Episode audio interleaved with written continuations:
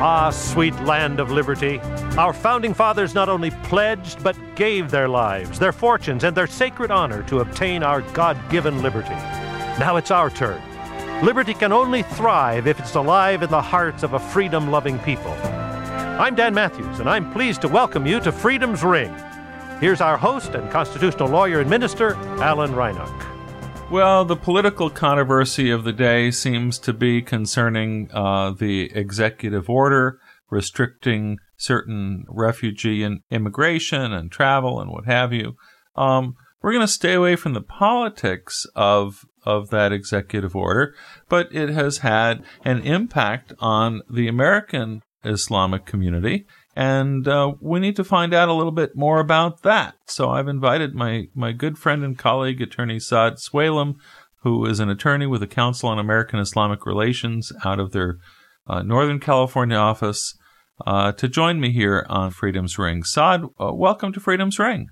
Thank you, Alan. Thank you for having me. Uh, pleasure. So, uh, you know, CAIR is an organization, of course, it works on uh, issues impacting the freedoms of, of Muslim Americans. How, uh, I mean, there has been in recent years uh, a certain amount of harassment, persecution, violence against mosques, against Muslim Americans. Uh, has the executive order, um, you know, have you seen a spike in recent months? Uh, definitely. You know, there's really been seeing spikes um, in, in crimes and attacks towards the Muslim community. You know, just here in Sacramento um, alone, we, we saw an attack on the Islamic Center of Davis um, a few weeks ago where someone smashed the windows and um, left bacon all over the, the door handles. Uh, she was the the suspect was actually just arrested um, recently. Uh, we also saw another case in Roseville um, uh, another part of Sacramento where um, uh, an Islamic center was also vandalized with vulgar um, graffiti written all over its walls. Um, so you know, yeah, there's definitely, unfortunately, been um, an uptick in, in, in hate incidents uh, against our community. You know, we think of California as a blue state, as a state where you would expect that people would be, uh, you know, would behave better. Um, or be you know more more accustomed, you know, more accepting of religious diversity.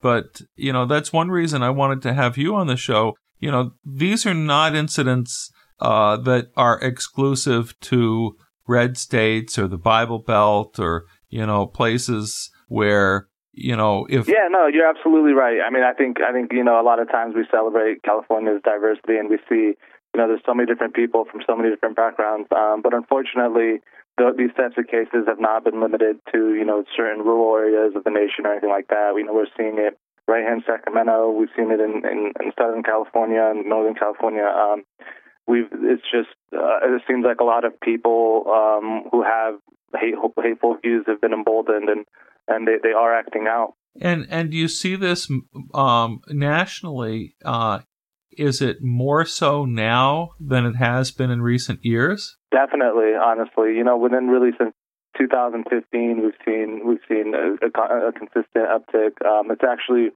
our numbers are actually showing that it's worse now than it was in the immediate aftermath of, of 9/11. Um, so it's it's very troubling. So how how much of it is attacks on property such as mosques versus attacks on individuals? Honestly, it really varies. We've, we, sadly, we've seen quite a bit of both. Um, we've, we've seen, um, you know, mosques attacked in different ways, whether it's vandalism, graffiti. Uh, we've seen actual letters. We've had letters that were sent to all, really a bunch of mosques around the country, including I think up to seven in California alone, um, threatening and, and saying Muslims don't belong here and whatnot. Um, but then we've also seen a great uptick in, in personal attacks as well, and and that goes not just towards you know people, adults, and we've also seen it in schools. Um, we've seen a huge increase in school bullying of Muslim students, um, and and it's just unfortunately that's the current uh, rhetoric, rhetoric, and, and it's feeding a, a certain climate where this is becoming acceptable and normalized. The idea that violence against people of any particular religion would be normalized is is a very troubling one. Um, let me back up a step, and I don't know if if you're the right person to ask this question to, but you know, I don't think Americans have a very good sense of the Muslim American community. And so, you know, help me if you can. Um, for starters, what percentage of American Muslims are born and raised in the United States and are American citizens? You know, I honestly don't know the, the, the percentage of Muslims that were born here. Um, you know, I do know, I believe there's at this point about 7 million Muslim Americans uh, who are here. You know, a, a lot of us now are really, we're, we're getting to second generation, third generation Muslims. So a lot of us are, you know, born and raised here, like myself. Um, but unfortunately, I'm sorry, I don't have the exact numbers for you.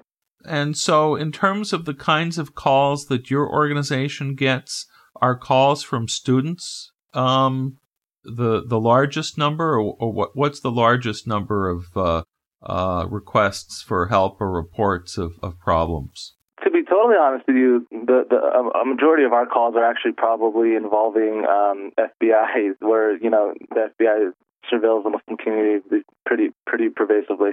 Um, so that's probably the, the, the most calls we get. We do get a lot of calls from parents concerned with uh, students, students being bullied, kids being bullied in school. Um, but honestly, it really varies. I mean, we get a lot of calls for accommodations. We get a lot of calls for workplace harassment. It's, it's just I can't. If I if I had to really point my finger at one, I'd say right now it's definitely um, we're seeing a, a huge increase in just in, in, in FBI cases, but also really um, just hate incidents as well, and that includes people at the grocery store, people you know out to dinner, people just walking down the street, even people driving at stoplights. We've seen we've had we've had a case where um, two I believe uh, Afghan uh, Americans were Muslim Americans, you know, were at a red light and someone started throwing a shoe at their car because and yelling, telling them to go back to their country. So uh, it, it's it's there's no I can't really unfortunately I can't tell you you know really with great specificity what what are what we see most, but quite a bit of everything right now. Well, I, I'm interested in the in the situation with FBI surveillance. So, how does somebody know that the FBI is surveilling the mosque?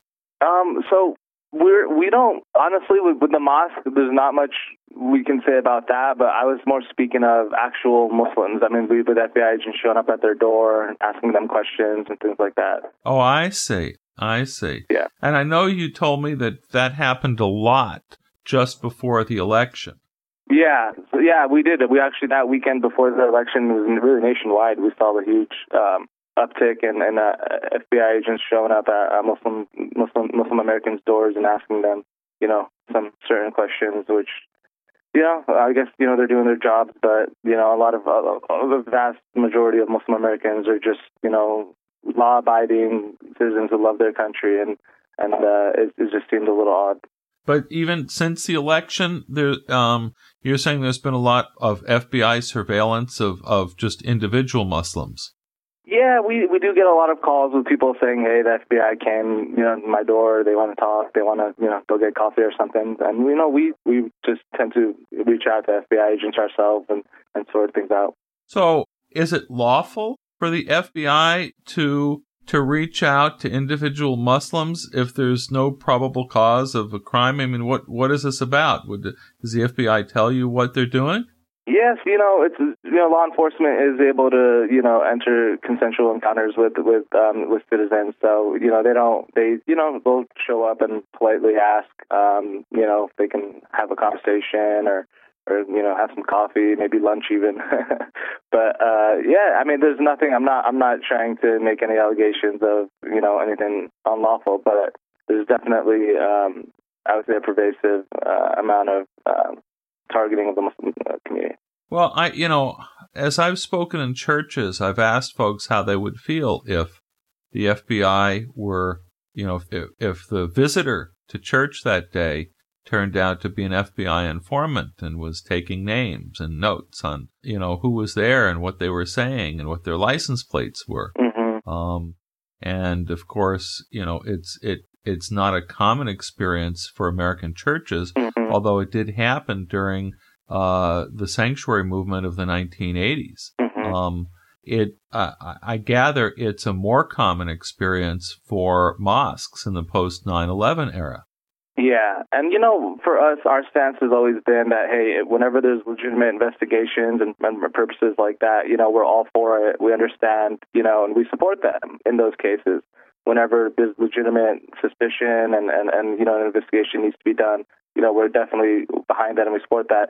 I think our issue is more of um, when there isn't really very much suspicion at all, and it's more of you know it, it appears that somebody might be targeted just because of where where their you know parents came from or where their family came from or you know because of their religious beliefs specifically. So that's that's when it becomes a problem. Uh, unfortunately, right now, um, you know, it does seem like it's, it's, the Muslim community's turn to to be the the target of, of uh, the surveillance. So you know, I know you're a lawyer and not a theologian, but um, I, I guess you know I want to have you try to address what I think is a misconception for uh, that that too many American Christians have. Mm-hmm. And I see this, you know, I see this in comments on my Facebook page, um, where you know people insist uh, that Islam is not a religion of peace.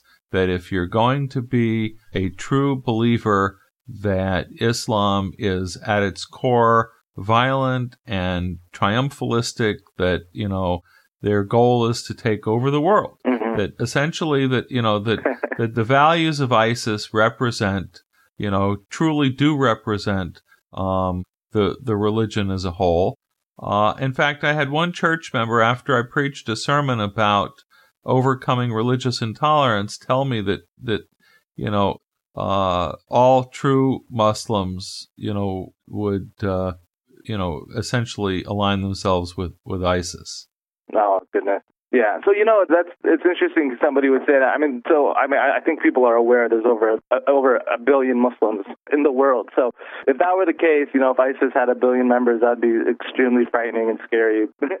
um, but you know, no, you know, you're you're absolutely right. Islam, you know, is a religion of peace. We've as someone who's born and raised as a Muslim American, I can tell you, you know, I've been in mosques my entire life, and that's that's all we're taught, you know, is peace. And what people need to realize is, you know, Islam is a lot like more like Christianity and Judaism than than it is different. Um, you know, the three Abrahamic faiths, and they have a lot in common. And what you can do in any of these three religions is you can you can go in and try to take certain scripture or certain quotes and take them out of context.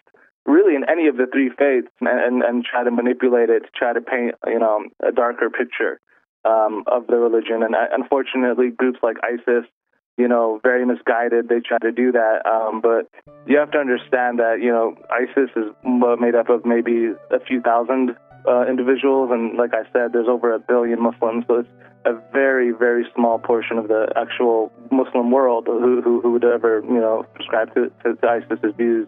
Um, but no, just like you said, you know, we love Jesus, just like Christians love Jesus. He's a prophet in, in our religion as well. There's, there's a lot more similarities than there are differences. And really Islam, just like Christianity and Judaism, really is just a religion of, of peace and love. Um, and you know that's that's also historical. I mean, you can go back and look at really in, in before the, the Middle East's current state. You know, if you go back in history and you look at Muslim rule, and you'll see that a lot of times religious minorities were actually treated very very fairly and very well under Muslim rule um, in, in the course, throughout the course of history. Um, right now, you know, currently there's a lot of political um, issues in the Middle East that might be, you know, creating these certain groups and, and, and giving them more of a, a, voice than they deserve. But, you know, it's definitely not, like you said, something that, that, that most Muslims would ever, ever even consider to be part of Islam. Um, Assad, I wish we had more time for this discussion, but I appreciate your being with us on Freedom's Ring. We're out of time. Our guest today, my friend and colleague Saad Sweilem from the Council on American Islamic Relations. And as we close, we want to remind our listeners here at Freedom's Ring we don't just talk about religious freedom, we offer help to those suffering religious discrimination. You can check out our legal resources page at churchstate.org. Churchstate.org. This has been Freedom's Ring. I'm your host, Alan Reinach. Until next week, let freedom ring.